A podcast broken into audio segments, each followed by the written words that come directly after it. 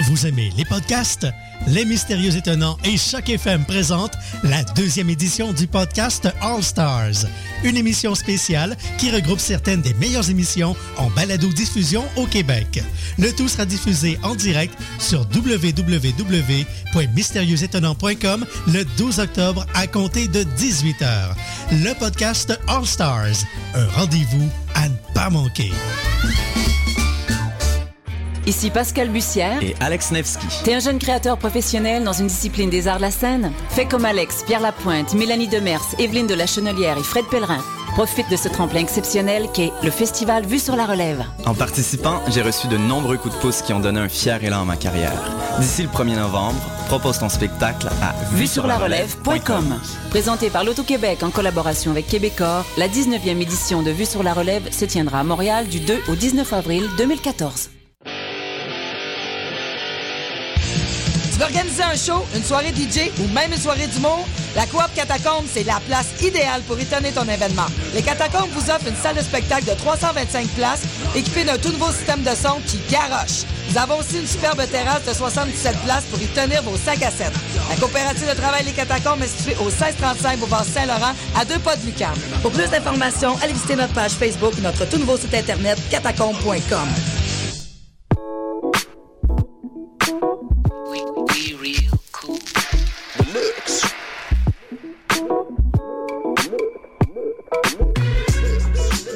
Choc FM, l'alternative urbaine.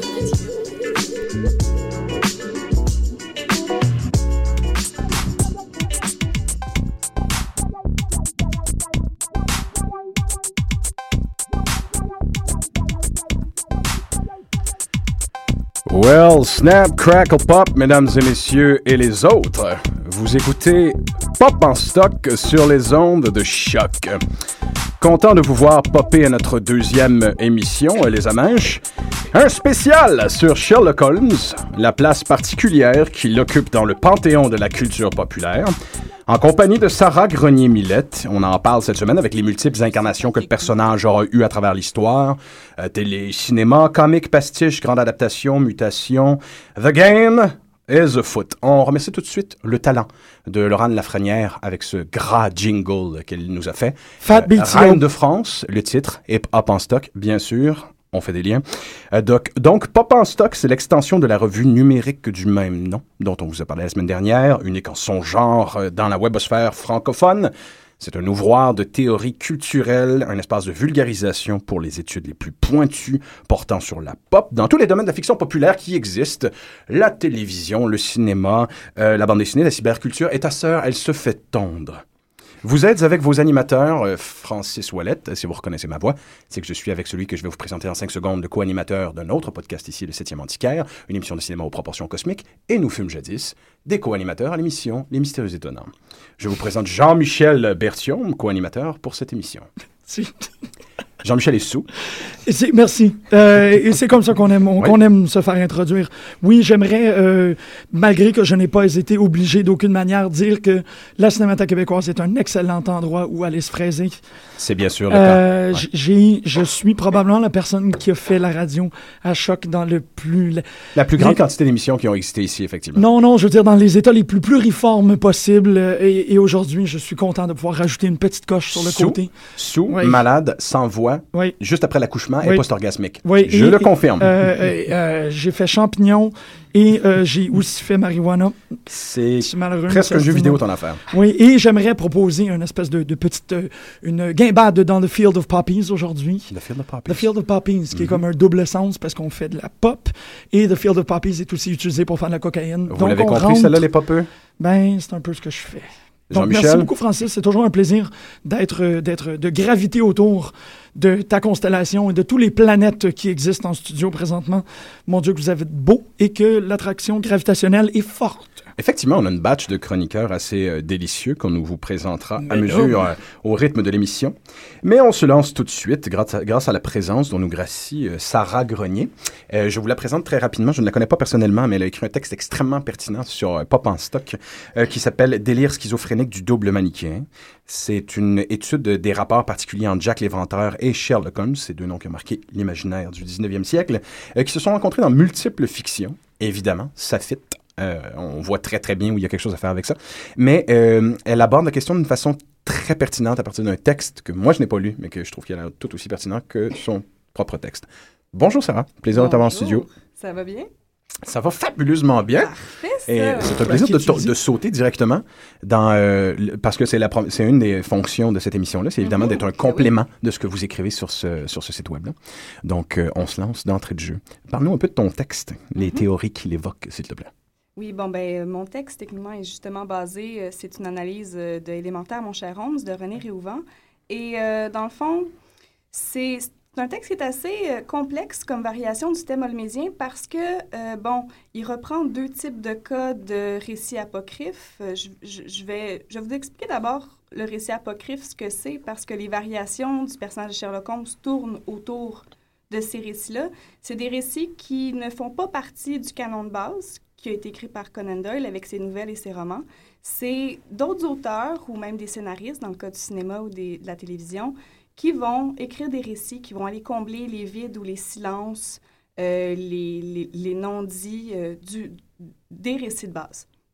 Donc, euh, euh, il y a plusieurs types de cas de- ben, ben, il y a plusieurs cas de euh, récits apocryphes. Euh, il y en a un justement qui est presque un sous-genre, c'est justement les récits de confrontation de Sherlock Holmes et de Jack l'Éventreur. Et de rencontres, hein, il en a Et, eu et- il, et- et de rencontres. il en a eu même avec exactement, il en a eu même avec, Tarzan, à ce que je sache. Oui, non, mais c'est ça. Les rencontres avec les personnages fictifs comme historiques, il y en a eu plein. C'est vraiment... euh, Il y, a- il y a plein de sortes. Ça, ça- ça se découpe en catégories presque. C'est vraiment comme... C'est très intéressant. Et bon, Jack l'Éventreur était contemporain de Conan Doyle. Et pourtant, euh, Conan Doyle n'a absolument jamais écrit à propos de Jack l'Éventreur. Ce qui fait que, euh, évidemment, ben, les auteurs se sont garochés sur l'idée et on dit, ben, pourquoi pas en profiter, il y a quelque chose à faire là.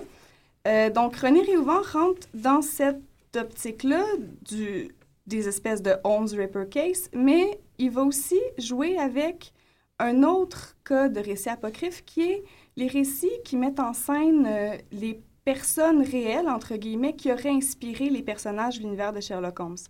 Euh, dans le fond, euh, c'est- principalement le docteur Joseph Bell, qui était professeur d'anatomie à l'école de médecine d'Édimbourg, qui a vraiment influencé, ben, dans le fond, l'écriture de Conan Doyle avec son personnage Sherlock Holmes, tout, tout- ce qui est déduction, observation, euh, chimie et compagnie et sciences. Euh, et bon, Réhouvent va mettre en scène Bell et va faire de lui l'éventreur. Ce qui revient aussi à une tendance, évidemment, dans le sous-genre des rencontres Holmes-Jack l'Éventreur, c'est que Sherlock et Jack ne seraient qu'une même personne. Euh, ça, d'ailleurs, Michael Devlin l'avait fait avec euh, L'ultime défi de Sherlock Holmes, qui a, aussi été un, qui a aussi été fait en roman graphique par la suite. Euh, donc, principalement, c'est ça. C'est euh, ça. Le roman de Réhouvent joue avec ces, ces deux niveaux-là. Et en plus, euh, il va aller chercher quelque chose qui, qui est vraiment très fascinant. Il va aller chercher un manuscrit qui serait inédit de Jekyll and Hyde, l'étrange cas de, de Dr. Jekyll et Mr. Hyde, ce qui fait qu'on se retrouve avec trois figures qui ont marqué l'imaginaire victorien. On a la littérature policière avec Sherlock Holmes, on a le fait divers avec Jack l'Éventreur et on a la littérature fantastique avec Jekyll and Hyde. Et les trois, finalement, représentent en quelque sorte euh, chacun des doubles. Jack l'Éventreur avec son identité qu'on ne sait pas, puis on ne sait toujours pas c'est qui Jack l'Éventreur. Sherlock Holmes avec sa double personnalité, son côté amorphe, son côté très vif, avec euh, ben, tout ça. Et finalement, ben, Jekyll and Hyde, qui est vraiment euh, le, comme le personnage du double le plus euh, évident, disons. Mais c'est ça. Donc, euh, Ça rappelle, va jouer avec tout ça. Ça rappelle Alan Moore qui, dans son League of Extraordinary Gentlemen, Oui, au détour d'une case, décide d'abolir la distance qu'il y a entre double assassinat sur la rue Morgue et qui propose que l'ancêtre de Sherlock Holmes, euh, Auguste Dupin, Oui. enquête sur euh, des meurtres qui seraient produits, ben, évidemment les meurtres de double assassinat sur la rue Morgue, qui sont finalement perpétrés par nul autre que Je- Jekyll et Mr. Hyde. Oui, Donc c'est oui. plus un homme avec un singe qui font les meurtres, c'est la seule et unique, la même, la même personne finalement. oui. Ça, c'est des cas d'univers partagés qui sont, qui, qui sont vraiment super intéressants à, à- à- à analyser. Puis, C'est à- délicat à traiter aussi. Oui, mais c'est c'est- c'est- c'est- c'est dans les textes les plus intéressants. là. C'est c'est vraiment... euh, c'est jouer avec de l'intertextualité, puis aller mélanger des personnages qui vont se croiser. League of Extra, Extra Gen- Gentlemen. Moi aussi, ça me fait ça. le dire. Je vais pas t'inquiéter. Euh, la Ligue des Gentlemen Extraordinaires, en français, euh, est, est vraiment super intéressant par rapport à ça, parce que c'est vraiment, on, on mélange plein de personnages. Ça fait d'ailleurs penser, là, bon, je divague un peu, mais à peine, euh, il y a un roman de Kim Newman, justement, Anno Dracula, Anno Dracula. Qui, qui, fait la même chose. Ben, faut- dire, c'est un peu la même gang aussi. C'est, c'est, tu connais tout ce monde-là, mais ouais. C'est ce qu'on appelle, euh, ce que l'auteur Philippe Joseph Farmer avait appelé un Whole Newton Universe, qui suggère Mhm. que les personnages euh, d'une littérature à une époque donnée Ouais. ont tous habité Ouais. dans le même monde. Et il y a une très bonne chance qu'en quelque part, Tarzan ait déjà eu sa rencontre avec King Kong, par exemple. Ouais. Ce genre de, de, de théorie-là, dont le, le- un des pinacles est... Ben, Anno Dracula de Kim Newman en est un, à mon Ouais, avis. ouais. Mais euh, aussi, évidemment, League of Extraordinary Gentlemen, Mhm. les, euh, pardonnez-moi, les six volumes. Six volumes, n'est-ce pas? Voilà. Euh, Mais, mais tu vois, tu soulèves la question, ce que je trouve intéressant, c'est que une question, moi, qui m'obsède avec Sherlock Holmes, c'est que euh, plusieurs auteurs de bande dessinée, plusieurs auteurs de bande dessinée franco-belges comme des auteurs de bande dessinée américaines, euh, aiment bien postuler l'idée que Sherlock Holmes est le premier super-héros qui existe, un des premiers super-héros qui existe, euh, moderne. Cette idée-là que les capacités du personnage sont hors du commun, ses capacités, capacités de déduction, ses capa- capacités mentales font de lui presque un mutant ou un individu à part des autres. Fait qu'il y a un plaisir assez, assez puissant chez les auteurs d'aller le faire rencontrer d'autres personnages de la fiction. Il a rencontré, euh, il a rencontré Batman, il a rencontré une quantité Ouais. énorme de ouais. personnages, Sherlock Holmes, et c'est ce qui est fascinant avec League of Extraordinary Gentlemen. Les deux personnages principaux de la littérature victorienne, euh, Sherlock Holmes et Dracula, ne sont là que de nom. Ils n'y sont pas parce que Alan Moore était le premier à dire que ces deux personnages-là étaient trop forts, trop archétypaux pour que cette bande dessinée-là, ben, trop super-héroïques dans leur capacité ou super-vilains dans le cas de Dracula, pour que ça devienne intéressant. Donc, il a pris euh, des personnages Qui sont limitrophes. qui gravitent autour Ouais. de ces personnages-là. Oui, finalement, l'affrontement final se fait entre la protagoniste de Dracula, Mina, Mina Harker, et entre Moriarty, Moriarty. qui est à la tête maintenant des services secrets euh, et qui s'appelle M, faisant référence évidemment à, à James Bond. Mhm. Mais ce, qui, ce que je trouve euh, surprenant, puis ça, ça rejoint ce que tu dis, c'est que John Byrne, l'auteur de bande dessinée comme Alan Moore, il disait la même chose. Il suggérait l'idée que Sherlock Holmes n'a jamais été aussi intéressant que lorsqu'il avait un bon vilain. Puis un vilain qui est récurrent. Il y a deux vilains qui sont récurrents, évidemment, Moriarty et dans les, les fictions, euh, les autres fictions, euh, Jack l'Éventreur. Euh, John Byrne allait jusqu'à postuler que Moriarty, je ne sais pas si ça fonctionne a priori dans les textes, mais que Moriarty existe même peut-être probablement pas. C'est une supposition qui est faite, surtout par rapport, bon, avec euh, le grand hiatus, qui est l'espèce de, de, de, de période pendant laquelle Sherlock Holmes disparaît, autant pour ses lecteurs que pour les personnages de son univers. Avant le problème final. Après le Après le, problème ah, final. pardon, après le problème final. ça, entre le problème final et euh, la maison vide. Et bon, ben, son, son, euh, son plongeon dans les chutes de Reichenbach, on s'est toujours demandé est-ce qu'il est mort en sauveur en, en emportant Moriarty avec lui et en délivrant la Terre, ou est-ce qu'il s'est simplement suicidé, justement, peut-être parce que un, le, justement, dans le fond, j'en parle dans mon texte d'ailleurs, euh, tout ce qui est du délire schizophrénique, dans le fond, le double, que finalement, Sherlock Holmes, peut-être qu'il a inventé Moriarty, peut-être que Moriarty fait partie de lui. Parfait.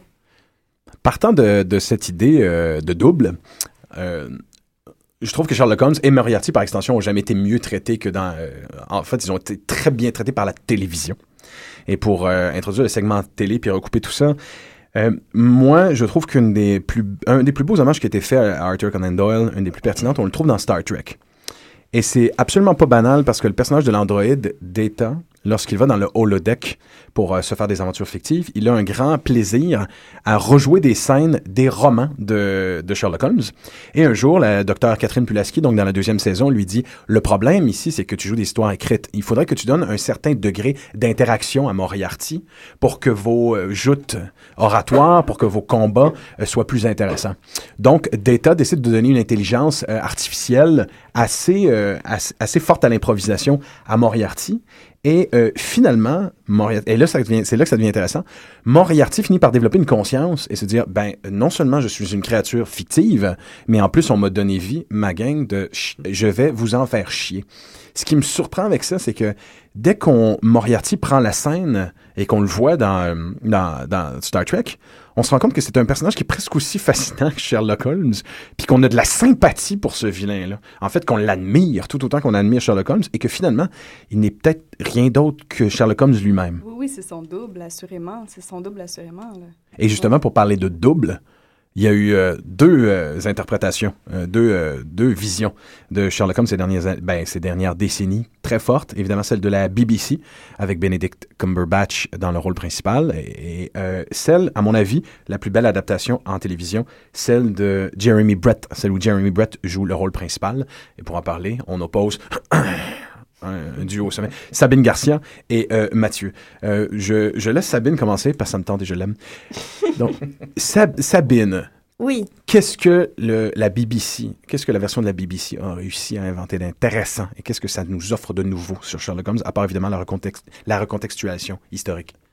Bah, tout simplement, ça a développé euh, comme une immense passion pour toute une nouvelle génération. euh, parce que, c'est comme, comme beaucoup de gens, tout le monde connaît Sherlock Holmes, mais finalement, il y a peu, de moins en moins de gens qui le lisaient. On a vu une poignée de films, mais on n'est pas beaucoup à en avoir vu énormément.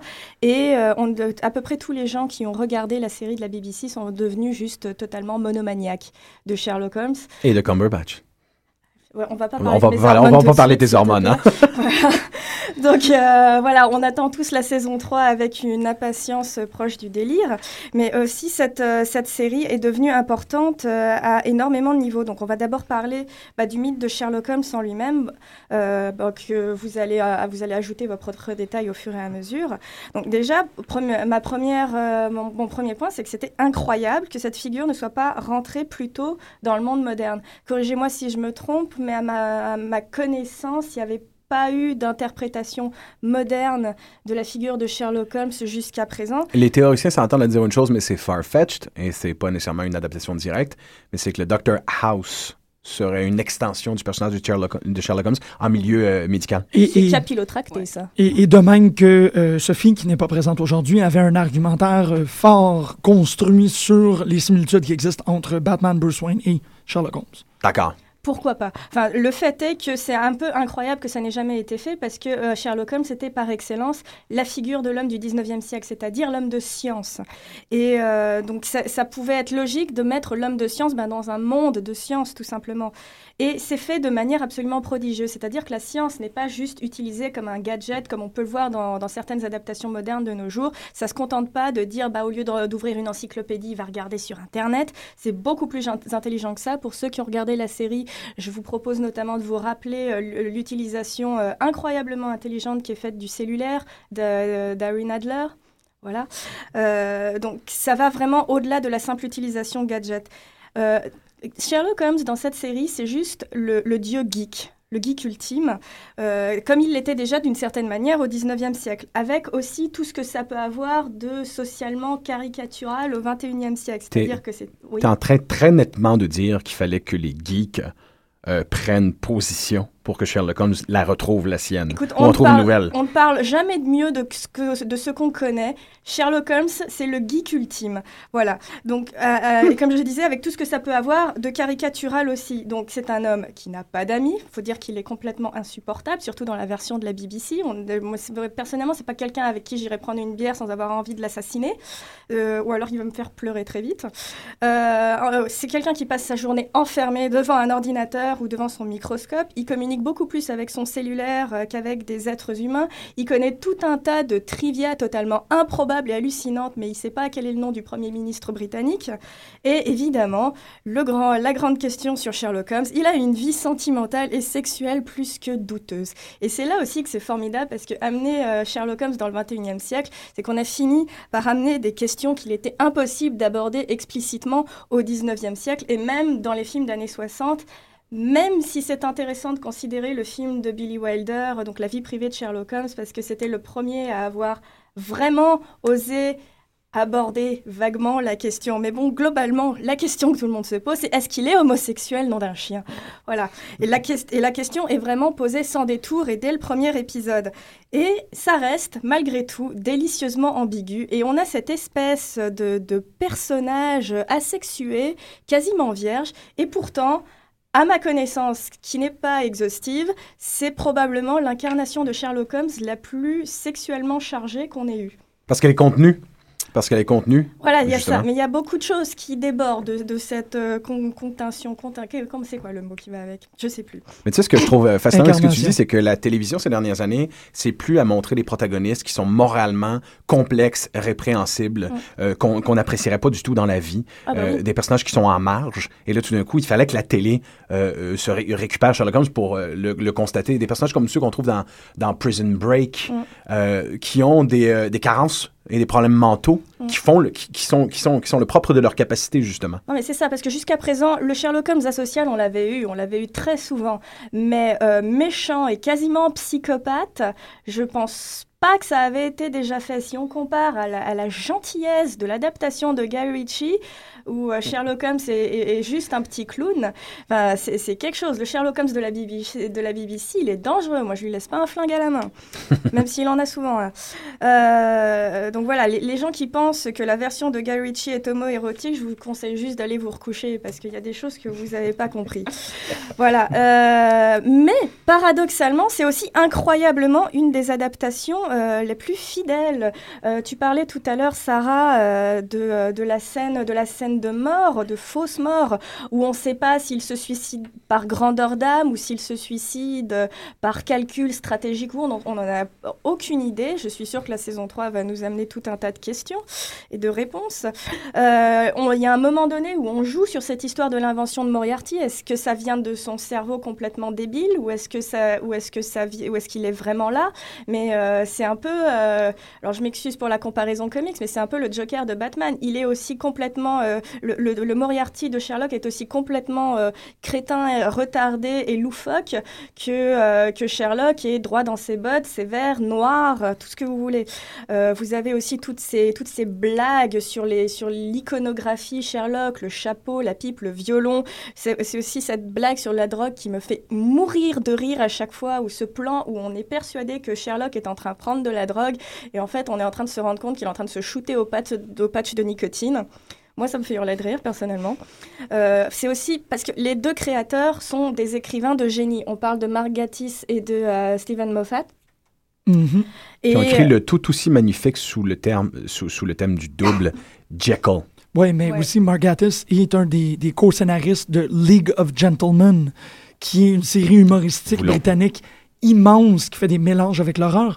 Il y a aussi euh, parrainé une série documentaire, A History of Horror with Mark Gatiss, et c'est le seul homme que j'ai vu manipuler les trousses euh, de, de maquillage, si je me rappelle bien, de Lon Chaney Jr., avec fébrilité.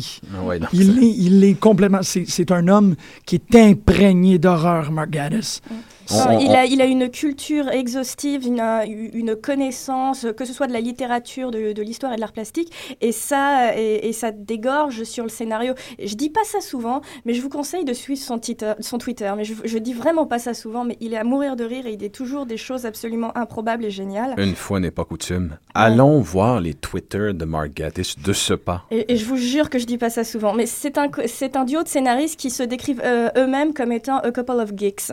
Et euh, ça et ça transparaît dans ce qu'ils font. Ça transparaît dans comment ils écrivent Sherlock et Watson aussi. Mais pas de manière, euh, comment dire, pas, pas, de manière péjorative, parce que je sais que ça peut être euh, péjoratif, surtout ces temps-ci, euh, de, faire de l'écriture, de faire de l'écriture geek. Ça, ça n'est pas de la référence dans le sens, hey, je te donne un coup de coude parce que tu as, reconnu le, la, la, référence au troisième chapitre du deuxième bouquin. C'est vraiment un niveau de, un niveau de lecture, un niveau de richesse qui est assez incroyable pour moi. L'adaptation par la BBC de Sherlock Holmes, c'est la meilleure chose qui soit arrivée à Sherlock Holmes depuis Billy Wilder. Ah, intéressant parce que autant les gens peuvent débattre euh, bec et ongles à savoir lequel des capitaines était le meilleur, Kirk ou Picard, euh, il y a des gens qui sont prêts à se battre et à mourir pour euh, justement faire affronter le, le, Sherlock Holmes de la BBC et celui est interprété par Jeremy Brett, qui pour plusieurs des Holmesiens et des Sherlock, Sherlockophiles, je viens de l'inventer celle-là, euh, pour plusieurs c'est l'interprétation ultime, que ce soit au cinéma, sur le petit, le grand écran, peu importe, c'est l'interprétation ultime de Sherlock Holmes. Euh, est-ce que vous êtes familier avec? Oui, totalement. Oui. D'ailleurs, on est très surpris lorsqu'on, euh, Mathieu, lorsqu'on regarde cette, cette adaptation-là, parce que une, certaine image typée qu'on a de, de Sherlock Holmes ne s'y retrouve pas. Ça ressemble beaucoup plus aux gravures d'époque qu'on retrouvait dans les, les bouquins. Euh, c'est un homme d'une certaine élégance, une certaine rigidité. On ne retrouve pas dans son espèce de feutre. On ne retrouve, pas le look d'origine. Et c'est le look qu'a décidé d'émuler la, la, la série. C'est vrai. J'aimerais ça te faire plaisir puis pouvoir faire monter euh, Jeremy Brett dans un, ring avec euh, Benedict Cumberbatch, mais en même temps, j'en sens pas le besoin parce que je, je ne trouve pas que l'émission de la BBC, l'émission de, de, Granada Télévision, qui est Les Aventures de Sherlock Holmes, qui a duré de 1984 à 1994, sont en compétition. Ce sont deux, deux séries qui sont compagnons, qui sont dans des univers parallèles et qui s'accompagnent très, très bien. Parce que dans le cas de la BBC, ce sont des adaptations, ce sont des réinterprétations plus que des adaptations, en fait. Et, euh, bon, à mon avis, ça dénature certains aspects de canon qui, euh, comme bon, donner plus de place à Moriarty, ça fait plaisir à un public qui est justement plus habitué aux super-héros qui ont des vilains récurrents, alors qu'originalement, Moriarty, euh, non, mais en même temps, je pense que c'est une technique qui a été utilisée au cinéma euh, puis en série presque dès le début, d'utiliser Moriarty comme vilain et comme pendant Sherlock Holmes. Ils sont rares les films où il va pas avoir de Moriarty mm Sherlock Holmes. je pense que ça s'est vraiment inscrit dans la logique euh, télévisuelle et cinématographique aussi, ça. Mais dans une logique qui sort des écrits de Conan Doyle. pas de l'adaptation. Il, il, y a aussi la, la, différence, c'est que Sherlock, à mon avis, est peut-être un peu plus pastiche qu'adaptation parce qu'il y a un jeu avec euh, une reconstruction à partir de plein de morceaux mhm. du canon, tandis que Jérémy Brett, c'est vraiment de l'adaptation. C'est vraiment deux classes à part, à mon avis. Mais oui, c'est pour ça que Jérémy Brett, il n'y a pas nécessairement tant de Moriarty, finalement. Il n'y en a pas, à part dans le premier à part dans les adaptations. Euh, finalement, les deux séries ont une chose en commun. Euh, ben justement, le, charme inquiétant de Sherlock Holmes dans les deux cas, ça c'est clair. Le fait que les deux sont des adaptations aussi des textes euh, assez, assez sévères, euh, du moins, c'est ce qu'on en dit. Mhm. Euh, et euh, dans les deux cas, la place qu'Irène Adler joue dans le canon holmesien est poussée à un certain paroxysme, par exemple. Il y a une évolution. On tente de faire évoluer le personnage. Le personnage d'Irene Adler, je, trouve ça très intéressant parce que quand tu regardes A Scandal in Bohemia, si on le regarde, je ne l'ai pas relu récemment, j'ai revu l'émission de, des aventures de Sherlock Holmes et c'était le premier épisode. Ce qui fait du sens parce que au niveau de, de, la publication, c'était la troisième publication. Il y a eu deux romans avant, mais c'était la première courte histoire. Puis Conan Doyle, elle allait en écrire euh, une cinquantaine, je crois. 56, 57. Voilà. Et donc, ils ont décidé de suivre dans la série de, de Granada. Ils ont décidé de suivre cet ordre-là. Ils ont commencé avec un épisode où, qui présente pas Sherlock Holmes sous un jour extrêmement sympathique. Dans l'émission, euh, la première, quand on est introduit à lui, Watson lui euh, tombe sur la tomate parce qu'il pense qu'il vient de prendre de la coke ou de la morphine. Et Sherlock Holmes qui explique que ben, s'il y avait une enquête à faire, il n'y aurait pas besoin de stimulants artificiels. Et, euh, et Sherlock Holmes, tout au long de l'épisode, va faire des déductions qu'il n'expliquera pas. Ce qu'on, voit assez rarement, euh, quand on, voit Sherlock Holmes, on va le voir expliquer ses déductions. Puis, mais si tu fais une déduction et que tu ne l'expliques pas, tu as l'air un peu arrogant. Ah, je, le je sais qu'il parle au roi de, de, puis il dit euh, Je présume que vous avez eu une affaire avec Irene Adler. J'ai deviné que vous avez eu une affaire, puis il dit Ah, Comment vous le savez? Puis Sherlock Holmes parle tout de suite sur un autre sujet. Donc, il a juste l'air d'un, d'un- un peu prétendant, un peu, euh, euh, prétentieux, pardon, un peu arrogant, et il sort ces, ces déductions-là. Ce qui est intéressant avec le personnage de Irene Adler, c'est que c'est un des rares personnages qui bat Sherlock Holmes à son propre jeu. Sherlock Holmes, et c'est intéressant dans cette, dans cette histoire-là, passe la moitié de l'histoire déguisé. Il y a deux déguisements dans cette histoire-là, et il arrive par euh, tout un subterfuge à euh, faire révéler à Irene Adler où elle avait caché une photo compromettante d'elle et le roi de Bohémie. Et euh, Sherlock était en déguisement quand il fait révéler ça à Irene. Et quand il revient chez lui, il parle avec Watson, puis il est extrêmement fier et euh, ha ha ha, j'ai réussi à lui à, montrer où est-ce que, euh, est-ce que la photo était. Et Irene Adler l'a suivi, s'est déguisé en homme et le salue dans la, la rue en lui disant Bonne soirée, monsieur Holmes. Et quand le lendemain, euh, Sherlock Holmes se rend avec Watson et le roi au euh, domicile d'Irene Adler. Elle s'est poussée avec son mari, qu'elle a épousé euh, pendant, dans le cours de l'histoire. Et euh, quand ils vont récupérer la photo, c'est une photo d'Irene Adler, mais c'est pas la photo compromettante d'elle et du roi. Et le roi dit, je, trouve ça très intéressant, le roi a une belle réplique. Il dit What a queen she would have made. Is it, is it not a pity she was not on my level? Et Sherlock Holmes de répondre From what I have from what I have seen of the lady, yes indeed, she is on a very different level to your majesty.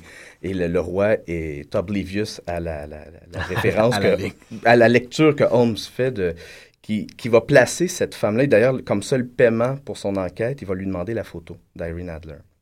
Et il va Qui deviendra référer... une espèce de fétiche. Qui va de- totalement. Un- Oui. Une espèce de fétiche sex- presque sexuel pour lui. D'ailleurs, c'est pour ça que Sherlock, le, ben, Moffat et Margatis l'ont utilisé à ce sens-là, parce a totalement un attrait fétichiste à la photo que Sherlock Holmes garde. Étrangement, quelqu'un va probablement avoir fait cette corrélation-là, mais je dois, je sais qu'elle n'est pas originale, mais moi, je ne l'ai pas lu nulle part, je me tente de la faire. Mais c'est difficile de ne pas penser au personnage de Sheldon de Big Bang Theory. Le personnage Ben oui, principal, ben oui, c'est terriblement difficile de ne pas voir le côté asocial, ambigu, avec des fétiches étranges, l'arrogance, mais en même temps le côté complètement pas fonctionnel en groupe euh, du personnage de Big Bang Theory avec le personnage de, de, de- Holmes. Ça me surprend Mhm. complètement. Euh, tout à fait. Et même Spock. Mentionnons-le. Oui, mais Les- Spock, il y a Spock toute qui- une histoire Spock-Sherlock Holmes Ah, et- aussi. là. F- Et fabuleuse. Spock, euh, et Spock qui, euh, qui devient sexualisé euh, dans, dans la réinterprétation, alors qu'un peu la même chose arrive avec Sherlock Holmes. Mais pour terminer, Bonne ce que je trouve intéressant, vrai. Les deux qui s'affrontent maintenant dans la dernière franchise. Leonard Nimoy qui a joué Spock au théâtre. Euh, non, pardon, Leonard Nimoy qui a joué Sherlock Holmes au théâtre Absolument. aussi. Euh, oui, non, je- vous avez de quoi, là. Vous possédez un Mais filon. ce qui est intéressant, c'est que donc, si on se fie à la lecture originale des textes de Conan Doyle et à l'adaptation euh, de, la- Granada, euh, Irene Adler est, est un personnage que Holmes admire parce qu'elle a réussi à le battre sur son, sur son terrain. Il l'admire, il va garder effectivement un fétiche. Mais euh, comme Watson va le préciser, il n'a pas d'émotion amoureuse envers elle. Il a beaucoup d'admiration, beaucoup de... va la mettre sur un piédestal. Il va référer à elle comme étant The Woman dans d'autres textes. The The Woman. Woman. Euh, mais ce que je trouve fascinant, c'est que l'ambiguïté de la sexualité de Sherlock Holmes, de, que ce soit de son orientation sexuelle ou même de, euh, peut-on dire qu'il est sexué ou asexué, le fait qu'il vive avec un homme, etc. Je pense que j'ai l'impression que dans notre lecture moderne du personnage, on a un certain malaise avec cette, ambiguïté-là et on a ressenti le besoin de sexualiser Holmes. C'est- particulièrement évident dans les deux films de Robert Downey Jr. où c'est très clair, c'est pas caché du tout qu'Irene Adler est une ancienne amante. Ils l'ont ramené dans le deuxième film, donc c'est quelque chose de très fort. Et même dans la BBC, c'est beaucoup plus euh, il, joue un peu avec le fait, bon, Irene Adler qui taquine Watson sur l'homosexualité possible, etc. Mais, mais ça reste que c'est beaucoup plus euh, évident qu'il y a probablement une espèce d'attirance sexuelle, amoureuse de la part de Holmes, qui n'était pas là à l'origine. Donc pourquoi est-ce que dans notre lecture contemporaine du personnage, qu'est-ce qui fait en sorte qu'on ressent le besoin de, le- sexualiser? Ah, je- moi, je peux pas répondre à cette question-là, c'est pas dans mes intérêts. Non, c'est totalement. En, en fait, savourons le fait maintenant que tu dis ça, euh, que les deux scénaristes de Holmes ont travaillé sur l'adaptation en 3D de Tintin. Mhm. euh, à la scénarisation et que j'ai l'impression que Spielberg, dans un, un moment de génie, a su approcher ces deux, ces deux gars-là en se disant euh, l'autre duo asexué euh, de la littérature, euh, c'est-à-dire Captain Haddock et Tintin, avait besoin d'une adaptation comme celle-là, euh, asexuée complètement, mais sans homosexualité en même temps, mais tous les sous-entendus qui viennent avec. Donc justement, on va... euh, Et, et on peut aussi faire la corrélation du fait que Stephen Moffat a travaillé avec Russell T. Davies sur Doctor Who, et Russell T. Davies est le créateur de Queer as Folk, la série britannique. Ah, pourquoi, pourquoi pas? Tant qu'à faire du Sherlock Holmes, on va le faire dans les références. Non, et, Dans- et Sherlock est en train d'être sexualisé de façon plus radicale dans des productions pornographiques. Il y a Fifty Shades of Sherlock, etc., etc. Donc, précisément par le fait qu'il se dérobe, mais là, on est dans l'hypersexualisation de toute façon de toutes les figures. C'est propre euh, à, à, à l'hyper moderne et au contemporain. Et donc, en fait, c'est pour ça qu'on est en train de, de, s'intéresser, d'autant plus qu'elles sont réticentes à la sexualisation. Ça devient plus intéressant pour les, pour les scénaristes parce que ça leur permet de jouer avec d'autres, avec euh, d'autres types d'érotisme. Par contre, lorsqu'on parle justement de, de l'interprétation de Robert Downey Jr., ce qui est intéressant, c'est qu'on parlait justement du rôle, euh, de la figure de super-héros, du paradigme dominant euh, en ce moment, du super-héros à Hollywood. Et euh, lorsque Sherlock Holmes a été adapté, c'est quand même assez euh, flagrant qu'on on va prendre un personnage qui, de prime abord, a interprété un autre super-héros avec succès. On le sexualise, on lui donne des capacités physiques. Et là, je ne sais pas le, le texte de Sarah Greny, mais l'autre texte qui est Ouais, sur de le Catherine Truchon, oui. de Catherine Truchon qui dit que le héros de Conan Doyle possède deux des trois caractéristiques spécifiques à ce genre de personnage, c'est-à-dire un super-héros a une mission sociale, des pouvoirs et souvent une identité secrète. Euh, dans ces cas-ci, euh, l'identité secrète, non, mais il y a une vie secrète. Il y a une vie secrète, il y a, un- il y a un QG, il y a un endroit où il y a- il y un endroit déterminé où il vit. Il y a une façon de fonctionner, il y a des codes qui viennent avec le code de super-héros qui ont été exacerbés dans les films de Guy Ritchie, dont les capacités au combat. Sans compter qu'on ne sait quasiment rien sur son passé, à part qu'il a un frère, mais euh, ses parents, tout ça, on ne sait rien du tout. Et pour ceux qui ne seraient pas des Holmesiens, un frère qui est, euh, selon les textes de Conan Doyle, un beaucoup plus redoutable détective privé à bien des égards que Sherlock Holmes, Mycroft Holmes. Un personnage qui reste élusif. Euh, Si je me souviens bien de mes lectures, ça remonte en arrière, euh, il me semble que Mycroft Holmes aurait été un, un probablement meilleur détective que Sherlock Holmes si ce n'était du fait qu'il était un peu obèse et dilettante, n'est-ce pas? Et, de plus, parce que moi, une des choses qui m'intéresse énormément par rapport à Sherlock Holmes, c'est toute l'idée du métatexte. Euh, pour continuer dans ce que Sarah disait par rapport à la série, et aussi Sabine, euh, inclusivement par rapport à la, la série du BBC, Mycro- Mycroft Holmes est joué par le co-scénariste. Donc la seule Quelle belle meilleure façon d'avoir un meilleur détective que Sherlock Holmes, c'est de littéralement écrire l'œuvre. Cette chose-là est extrêmement bien illustrée parce que euh, autant que vous, euh, vous, vous dénominez les aspects super-héroïques qui existent dans Sherlock Holmes, une autre chose qui est très importante, c'est que c'est avec Sherlock Holmes qu'on a, pour la première fois en culture populaire, déterminé le canon. Et le canon est l'origine et l'idée aussi que la- le public a renversé la décision de Doyle et quelque chose qui est arrivé très, très, très souvent en littérature super-héroïque.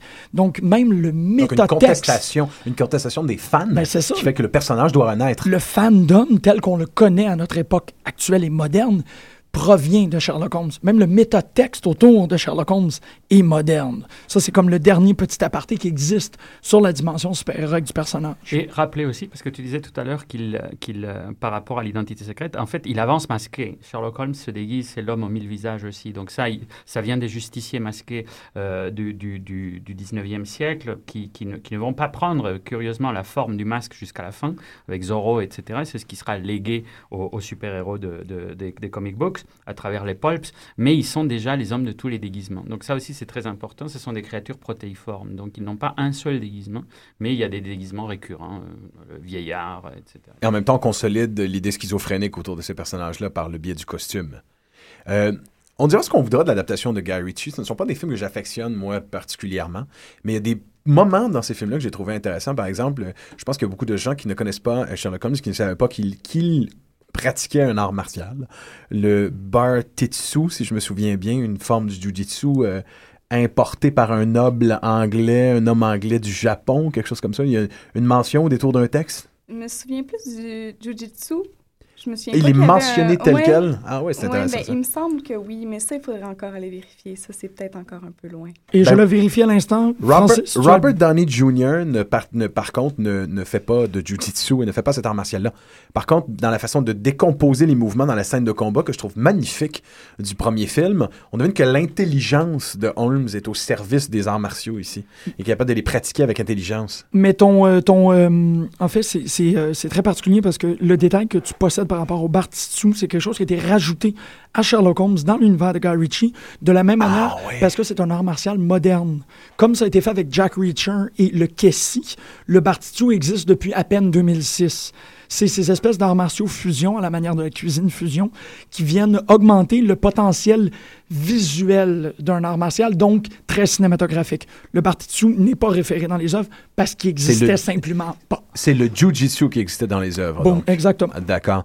Donc, euh, le Casey, qui est aussi d'ailleurs l'art martial pratiqué par Batman euh, dans les films de Nolan. Entre autres. OK, tout à fait. Donc, moi, ce, que, ce qui m'intéresse, c'est la perception, euh, la façon dont le public a reçu le Guy Ritchie super-héroïque. Ben, clairement, en fait, euh, si je peux me permettre, en fait, ça pose la question à, savoir à quel, où est la place de Sherlock Holmes aujourd'hui dans, dans la, dans la pop culture contemporaine, en fait.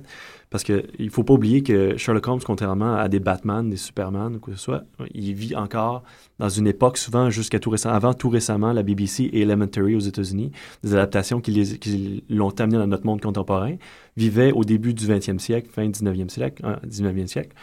Et euh, avec cet aspect-là, c'était difficile pour lui justement de se départir de d'autres super-héros qui allaient avec l'époque et qui augmentaient vis-à-vis l'époque, soit dans la bande dessinée ou même au cinéma. Et Sherlock Holmes restait tout le temps ancré dans son époque à lui. Et c'est difficile de faire vendre à un public contemporain comme le nôtre euh, des histoires qui se passent au début du 20e siècle, encore une fois, parce qu'il n'y a pas de technologie, pas de Sur- cellulaire. Surtout super-héroïque, on aura vu l'échec de Oui. League of Extraordinary Gentlemen. Oui, c'est très très difficile avec celui-ci, mais encore là, c'était il y avait d'autres aspects. pourri, Qui était juste Ouais, mauvais, il y avait d'autres aspects qui fonctionnaient pas. mauvais. avec malheureusement, il était juste mauvais, oui. Puis avec Sherlock Holmes, qui est arrivé avec Guy Ritchie, justement, il y a deux aspects que Guy Ritchie a repris que moi je trouve vraiment impertinent. C'est la force physique et l'aspect très intelligent de, Sherlock Holmes. Deux aspects qu'il a mis en avant-plan, qui euh, étaient quand même oubliés un peu par rapport à Sherlock Holmes. Non pas l'intelligence, mais plus l'aspect physique du personnage. Parce que c'est un combattant. il y a eu de l'entraînement, puis euh, il y a eu quand même des techniques qu'il a appris. Et c'est quelque chose qui est souvent omis de la part de Sherlock Holmes. Ce qui est aussi intéressant par Sherlock Holmes, c'est qu'il marquera l'histoire dans les années qui viennent par simplement l'aspect financier de la chose, parce que qu'on le- qu'on le ou non, aujourd'hui, Sherlock Holmes est une propriété comme euh, Batman et d'autres, et euh, servent euh, comme aujourd'hui la guititude, en fait, est poussée par le- les finances. Et mal- ben, malheureusement, non, c'est plus heureusement, aujourd'hui, ça fonctionne très bien comme Batman, Superman, et ça nous permet justement d'en voir à tous les jours, d'en- voir des et ainsi de suite. Et Sherlock Holmes, euh, en ce moment, les droits appartenant à une dame Jean, en fait, euh, ben, c'est Baskerville In- Investments. Euh, si on remonte à les années 75, on peut pas mettre vraiment de chiffres sur la, la propriété, mais si on remonte aux années 75 à peu près, ça devait, ça devait valoir aux alentours de 200 000 euros, la propriété littéraire de Sherlock Holmes.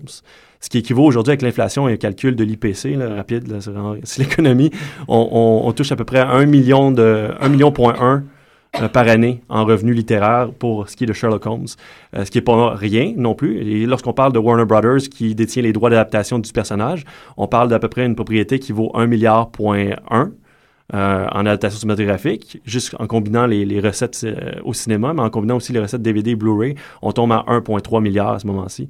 Et dans ce cas-ci, on a plusieurs adaptations qui sont, qui sont effectuées, soit par la BBC et dans un monde contemporain, Elementary. Et c'est difficile parce que euh, les droits en ce moment appartiennent qu'à une seule personne un seul investisseur qui est Baskerville Investments. Et euh, une personne se défend en ce moment d'utiliser Sherlock Holmes et d'en faire des adaptations autres sans utiliser nécessairement euh, son origine. Des choses qui, euh, par la propriété du droit d'auteur, depuis 1927, sont protégées par la loi soit euh, qu'on ne peut pas réutiliser un personnage de littérature, soit après 95 ans de sa création. Mhm. Donc, euh, Sherlock Holmes, Si tu me permets, c'est le cas, en fait, de le- il y, a- il y a une fenêtre titre au début de euh, The Case of the Whitechapel Vampire qui explicite que le Sherlock Holmes qui est utilisé dans cette adaptation-là, puisque l'adaptation date de 2004, est celui des libres de droit. On le dit. C'est Oui. comme on n'est pas en train d'utiliser la licence intellectuelle, on est en train d'utiliser le Free of Rights Sherlock Holmes. Mais c'est d'ailleurs ce que les droits, les, les, les, les euh, ceux qui possèdent les droits d'auteur se défendent en disant que personne ne peut utiliser Sherlock Holmes à sa guise, que ce soit par rapport à un, dérivé ou quoi que ce soit. Et euh, c'est un débat qui va être, qui est débattu en ce moment même. on parle d'un article récent de début septembre 2013 qui va permettre en 2022 de libérer les droits d'auteur de, Sherlock Holmes de tout, de tout droit, qui va tomber dans, le domaine public en fait. Donc tout le monde à partir de 2022 va pouvoir utiliser Sherlock Holmes à sa guise et en faire des adaptations, bien sûr par l'entremise de paiement de droits d'auteur et ainsi de suite de distribution. Euh, et euh, par ce fait même, en fait, ce qui arrive avec Sherlock Holmes, c'est qu'on se trouve dans une euh, dans une les mots me perdent un petit peu là, mais c'est parce qu'on trouve excusez-moi, les mots me perdent en ce moment.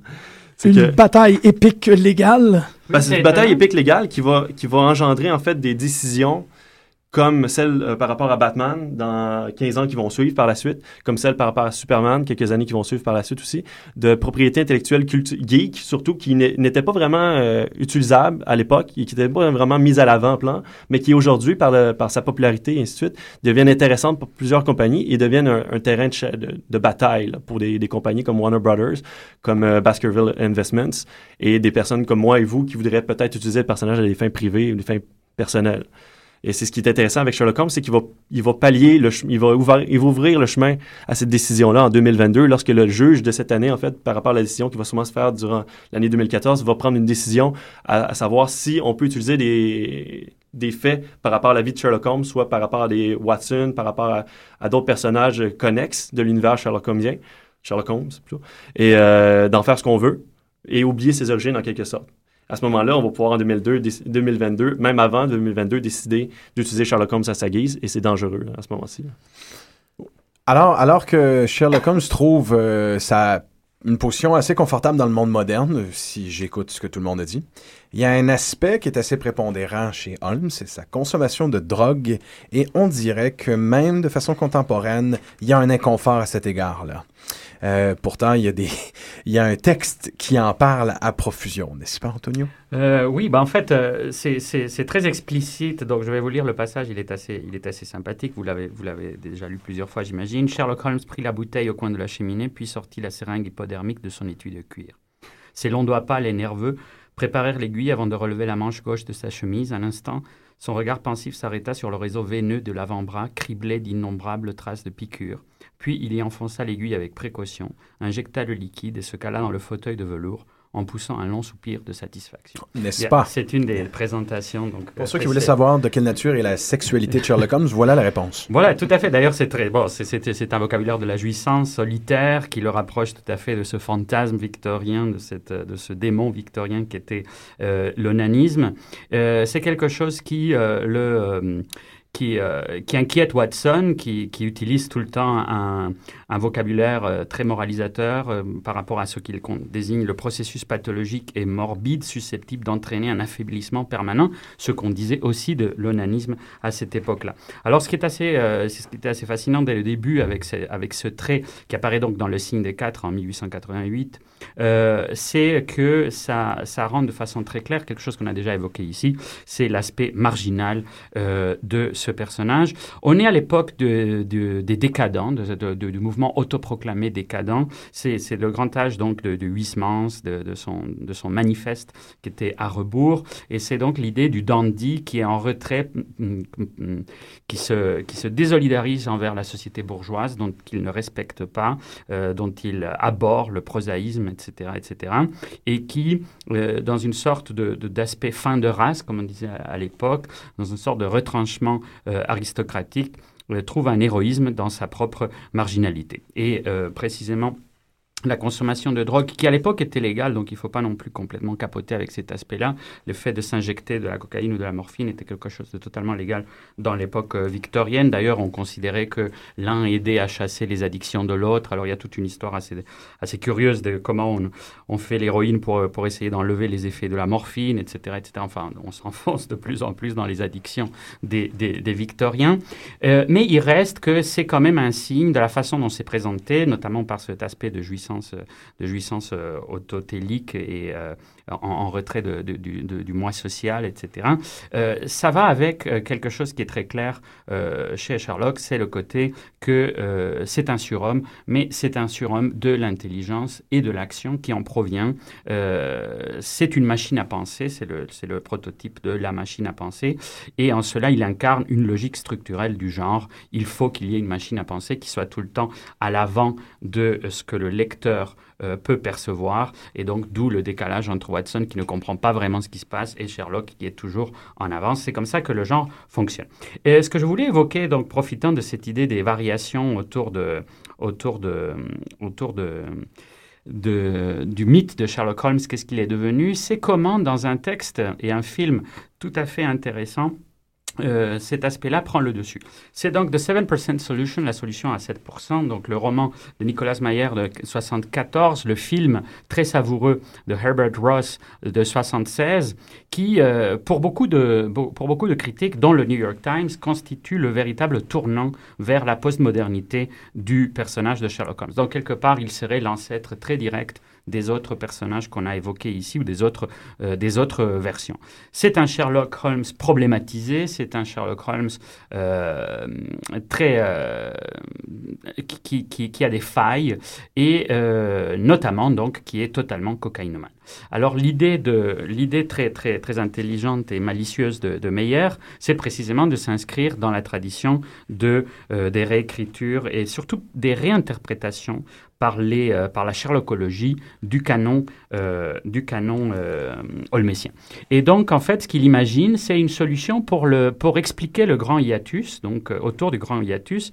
Il part, alors dans le roman, c'est le topos du manuscrit trouvé, qui est assez savoureux. C'est en fait, on a trouvé dans les papiers, quelqu'un aurait dactylographié dans l'asile où croupissait Watson son dernier texte, qui n'avait pas pu écrire parce qu'il ne voulait pas parler, il ne voulait pas dévoiler certains aspects importants de ce qui s'était passé et qui donc aurait inventé la mort de, euh, pour reprendre ce qu'on évoquait tout à l'heure. Donc c'était une des façons très malicieuses de désigner pourquoi finalement cette histoire de mort et résurrection ne marche pas. Eh bien pour Mayer, c'est parce qu'elle n'a jamais eu lieu. Ce qu'il y a eu, c'est que euh, Holmes a eu un moment de euh, d'addiction à la cocaïne absolument intense, dans laquelle il a eu une vraie crise psychotique où il a inventé la figure de Moriarty tout-puissant. Donc l'idée, c'est que Moriarty devient cette figure absolument euh, absolument obsédante parce que, euh, parce que euh, Sherlock est totalement pris par, sous, sous l'influence de, de, la drogue. Mais plus encore, ce qui est assez fascinant dans le texte, c'est que Mayer va faire rencontrer deux autres figures, non pas Jack l'éventreur cette fois-ci, mais Sigmund Freud. Et en fait, c'est Watson qui, désespéré pour essayer de sortir son, son ami de, de, de, de sein, va consulter ces docteurs viennois obscurs à l'époque qui avaient eu une grande addiction lui aussi à la cocaïne et qui avait écrit ce grand texte sur la cocaïne que l'on connaît. Et donc, il va emmener par toute une série d'aspects un peu rocambolesques, où il prend d'ailleurs la figure de, Holmes, parce que c'est lui qui prend le devant dans cette, dans cette histoire. Il emmène Holmes voir Freud. Alors, le rapprochement lui avait été suggéré par une étude assez intéressante. Donc, on voit que c'est vraiment c'est les ancêtres des geeks, comme tu disais, euh, Jim, avec l'idée que, que c'est le véritable fandom vient de la Sherlockologie. Et en fait, effectivement, c'est un livre qui se base à la fois sur l'écriture canonique, avec beaucoup de respect d'ailleurs, juste avec isolant ces deux textes de, que, qu'il considère qui ont été faux, écrits par Watson, mais pour en fait euh, occulter la véritable histoire de ce qui s'était passé, pour ne pas parler de l'addiction de son ami. Et, euh, et en fait, donc, ce qu'il va lui, ce qu'il va lui, euh, euh, ce qu'il va lui faire, c'est l'emmener donc euh, devant, devant Freud. Le texte, le petit texte était un texte de David Musto qui s'appelait Sherlock et ou Sigmund Freud. Alors, le, côté doppelganger et le double devient très intéressant. Sherlock serait véritablement le double. L'inventeur de la, de, la détection et du roman policier serait aussi le, le, double de l'inventeur de la psychanalyse. Alors, ce qui est intéressant, c'est que Freud va le guérir. Il y a une scène très célèbre de Withdrawal de Monk où véritablement qui annonce Trainspotting d'ailleurs, et c'est pas un hasard, c'est dans les années 70, c'est le grand moment des drug movies. Évidemment, c'est ce qui rend Sherlock aussi beaucoup plus intéressant à toute une génération qui a consommé massivement des drogues. Et, euh, euh, donc, il y a, cet aspect de la cure par rapport à l'addiction à la cocaïne, mais il y a aussi une autre cure qui se fait, qui est la cure proprement psychanalytique, où Freud réussit à psychanalyser Holmes. Et en fait, il découvre qu'il y a un traumatisme fondateur, comme selon la méthode de, euh, freudienne. Alors, euh, Meyer s'amuse à imaginer qu'en fait, Freud est aussi influencé par Sherlock. On sait par ailleurs que Freud aimait les aventures de Sherlock Holmes et qu'il les a lues et qu'à plusieurs reprises, notamment dans l'affaire du Wolfman, de l'homme au loup, il fait, le parallélisme entre la psychanalyse et la déduction euh, holmesienne. Et en fait, on découvre que euh, le, traumatisme oedipien de, de Sherlock, c'est que sa mère a trompé son père avec Moriarty. Euh, qui était son professeur de mathématiques, et que euh, un jour, le voyant, donc voyant sa, femme au lit avec Moriarty, le père a tué sa mère et s'est suicidé. Donc évidemment, il y a un traumatisme absolu autour de cette histoire. Moriarty, qui est le mauvais père dans un sens euh, freudien, s'est substitué au père original et à la mère. Il est devenu le tuteur de Sherlock et de son frère. Et évidemment, il prend, dans ce, dans ce moment de crise absolue de, de Sherlock, il prend la figure de, du Napoléon du crime que l'on lui, euh, que l'on lui connaît. Alors, le, le, roman et le film sont absolument savoureux par rapport à cette euh, intelligence de la, de la reconstruction. Euh, la cure de Sherlock va aussi euh, en, refaire un super-héros. Très dans le goût des années 70, il est très marqué par le prisonnier de, Zenda. D'ailleurs, il retrouve dans le roman, dans le même wagon où va se déclencher toute la scène d'action finale, il retrouve Rupert, le personnage central, qui revient de, de, son roman de, la, de, Zenda. Donc, il y a véritablement un aspect métatextuel et métafictionnel qui annonce Alan Moore, etc., qui aime beaucoup d'ailleurs ce, ce, roman et ce, et ce, film. Et il y a un aspect très James Bond à ce, à ce, nouveau, à ce nouveau Sherlock, dont on a vu d'abord un aspect absolument coquet et, et, angoissé. Et alors, bon, il y a le côté de la régénération. C'est pour ça que d'ailleurs, il, euh, il évite le début de la Première Guerre mondiale. Et euh, donc, il y a tout, tout, ce, tout, ce, monde à la fois euh, privé de la crise du héros et de la défense de l'Empire qui prennent une dimension tout à fait, euh, tout à fait différente. Et je finirai juste par une façon, à la fin en rappelant qu'à la fin du signe du 4, ce qui est aussi assez savoureux et qui est très proche de beaucoup de réflexions de Freud sur la, dans ce moment le plus lyrique d'exaltation de la cocaïne, il, Watson lui dit À moi, il échoue une épouse. Que vous reste-t-il donc, s'il vous plaît? À moi, répéta Sherlock Holmes, mais il me reste la cocaïne, docteur. Et il allongea sa longue main blanche pour se servir. Magnifique. Et en, évoquant ce texte-là que moi je connaissais pas, euh, tu confirmes un lien de filiation euh, encore plus marqué entre euh, Sherlock Holmes et Batman qui euh, a eu droit à absolument toutes ces interprétations-là depuis. Il y a une histoire célèbre de Batman, Gotham by Gaslight, mhm. Gaslight où il va faire traiter évidemment ses démons par Sigmund Freud. Il y a une histoire où Batman doit se sevrer d'une dépendance à une espèce de super stéroïde selon les mêmes principes. Et les liens de filiation sont magnifiques. Et c'est bien pour ça qu'on va finir, euh, la, on va trotter vers la fin de l'émission avec un, une, une tune toute en circonstance. Elle est peut-être drôle, mais concentrez-vous sur ce qui est dit dans, les, dans la tune. C'est particulier, mais je laisse le mot final à Jean-Michel. OK, mais honnêtement, est-ce que tu as deviné la pièce que j'avais que j'avais enclenchée? Ah, pas du tout. Moi, je pensais d'aller mettre la mienne. OK, j'espère que c'est la même. Si c'est la même, on va tomber sur quelque chose de pas mal exceptionnel. Ben, j'espère que ce sera le cas. Et on rappelle aux auditeurs que l'émission de la semaine prochaine traitera de Grand Theft Auto, oui, le exactement. volet, et du changement de paradigme que ça a opéré dans l'industrie du jeu vidéo. C'est quand même très important parce que la semaine dernière, on évoquait en quoi est-ce que Pop en Stock a été fondé comme une plateforme de réaction à la culture populaire. Nous serons alors la première... Euh, la, la, première initiative de traitement de ce méga Uber phénomène qui est le 1,3 milliard de dollars, euh, qui est l'entreprise de Rockstar euh, GTA 5. Euh, je termine en fait parce que je me suis dit, bon, c'était le fun, on est tous ensemble, puis on parle de Sherlock Holmes et on parle de déduction. Donc, je me suis dit que j'étais pour envoyer une colle à nos auditeurs qui nous écoutent cette semaine. Et si ça vous tente, vous pouvez répondre comme vous voulez. Je, je m'en fie à vos, euh, vos talents de détective, à être capable de trouver l'affiliation qui existe entre Sherlock Holmes, bien évidemment, et Harry Potter. J'envoie ça à l'instant. Gary sourit parce qu'il la connaît. Francis, évidemment. Et vous tous, parce que vous êtes des érudits brillants sur le sujet. Sabine, Sarah, Mathieu, Francis, Antonio et Gary, je vous remercie. On va aller écouter Batman vs. Sherlock Holmes.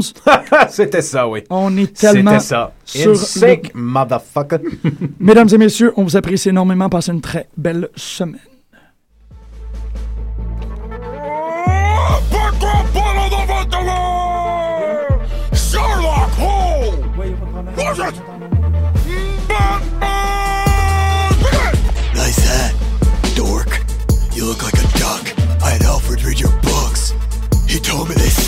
I'll crush your British nuts until they're bangers and mash. I see better detective work in tango and cash. You jump, I kick punks like you off the streets. While you and Velma here solving Scooby-Doo mysteries. Nothing makes me laugh, but I bet your raps can. So bring it on, bitch. I'm Batman. I once met a rich fellow who smelled of guano and pain. Holmes, explain. I deduce this douche stain is Bruce Wayne. Yes, his wealth would allow this adversary of ours to afford the toys he needs. Since he has no superpower. You want a battle bat? Bring it I heard he has a British butler. Good. Then he'll be used to getting served by Englishmen. You're a whack vigilante black panty spud with no skill. My sidekick's a doctor. Because his flows are so ill. Shut up, nerds. I serve justice, so eat it. My sidekick only comes around. When he's needed. Boy, wonder make a wonder how your ass got killed. Fight harder than those hounds out of Baskerville. I blessed you with that bat whack rock repellent. Repeller build a snatcher build and I might get a chillin'. Got a secret about your homegirl Irene Adler. Go back to my nest of Ben Parker splatter. I'll shatter that fiddle with a chop of the hand. Holy Conan Doyle, let's get him. Oh, ah, goddamn. You're not smart. You're selfish. You endanger everyone's life. Why don't you let your boyfriend here go home to his wife? Nobody likes you. Not your brother, not your partner, not Scotland Yard. You'll die alone with no friends except that needle in your arm. This mustn't register on an emotional level. First, exploit childhood tragedy. Then gesture with pipe. Watson finishes punchline. Next, acknowledge compliment.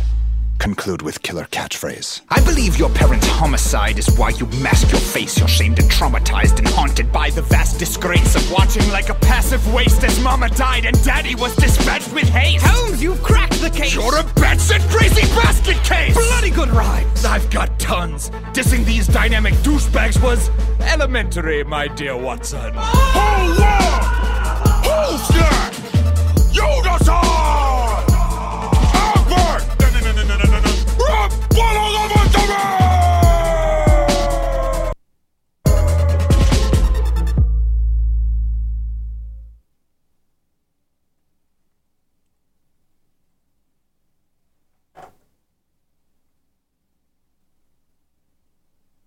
Ne fonctionne pas.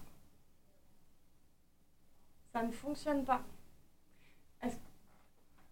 Si ça marche pas. Je sais pas. Il y, a la, ra- il y a la pub. Il y a Benoît au téléphone. Oui, allô? Oui, Benoît, c'est Sylvien à l'appareil. Comment ça va? Super, t'es pas encore en onde. Puis, euh,